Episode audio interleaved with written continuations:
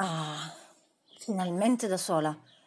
Sì, sono in bagno, lo so, ma è l'unico posto in cui probabilmente non verranno a cercarmi. Sono in bagno!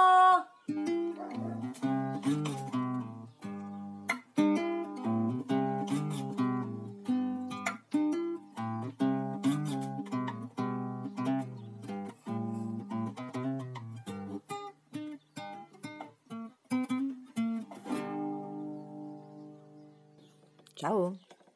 I giorni scorsi sono stati all'insegna dei colori. Tutto è iniziato con una partita 1.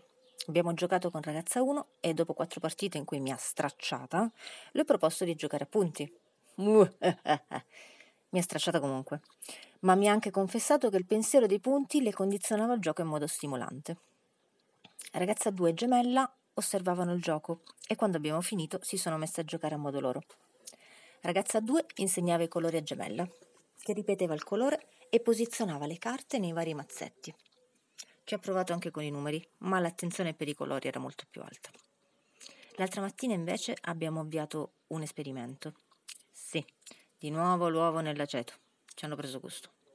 Stavolta con l'aggiunta del colorante rosso. Il risultato è stato un rubino gommoso, che stavolta fortunatamente è scoppiato in una cassetta della frutta.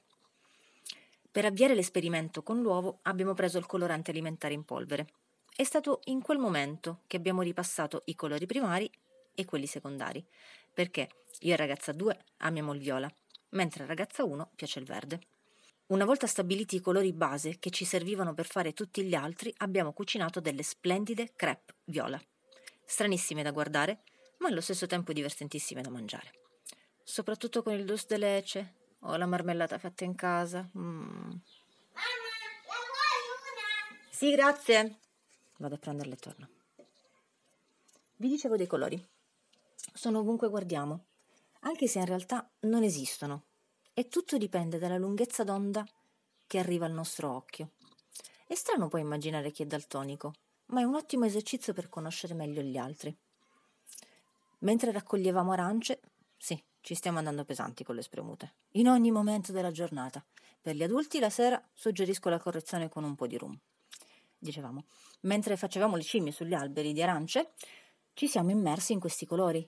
Il bianco delle zagare, con il loro profumo inebriante, le arance di quel colore brillante, ma dentro con gradazioni dal rosso al bianco. Le foglie, tutte verdi, ok, ma con sfumature diverse anche all'interno dello stesso ramo.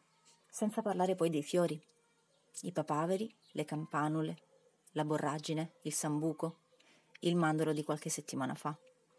In passeggiata abbiamo un'abitudine.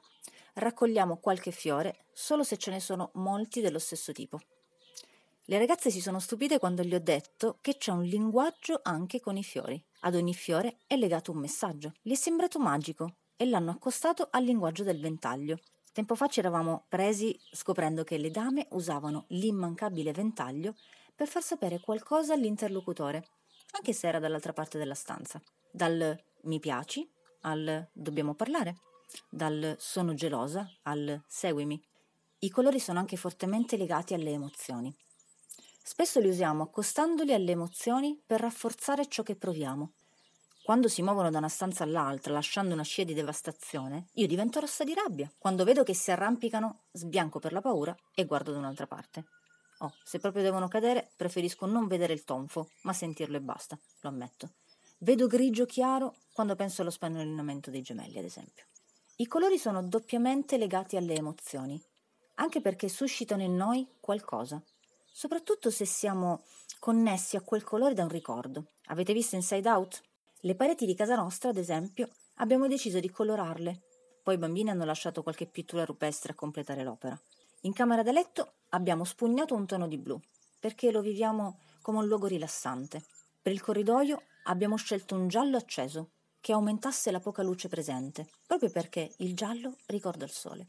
In cucina invece ci serve vivacità e fantasia, per scegliere ogni volta cosa cucinare che vada bene a sei persone diverse. In sala quei cibi poi li mangiamo, quindi abbiamo preferito il rosso che aiuta la digestione, secondo il Feng Shui, ma è anche un colore che mette la carica.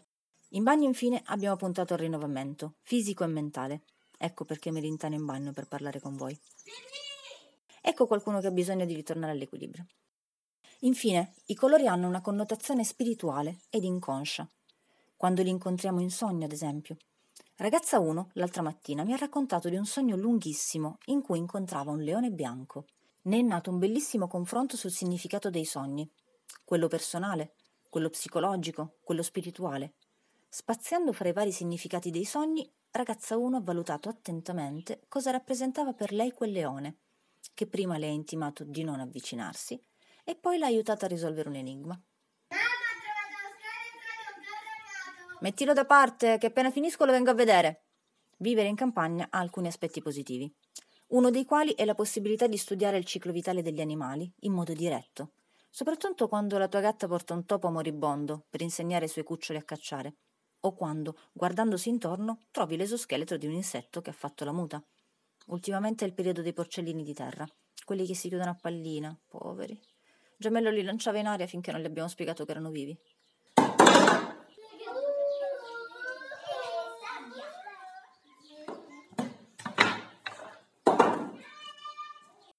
Rieccomi.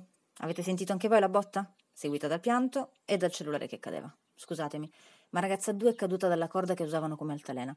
Ha sbattuto la testa a terra e sentendo il suo pianto mi aspettavo di trovare sangue ovunque. Eh? A cosa pensa una mamma che accorre? Fortunatamente la testa bella dura e si stava creando solo il bernoccolo, così abbiamo usato i piselli surgelati.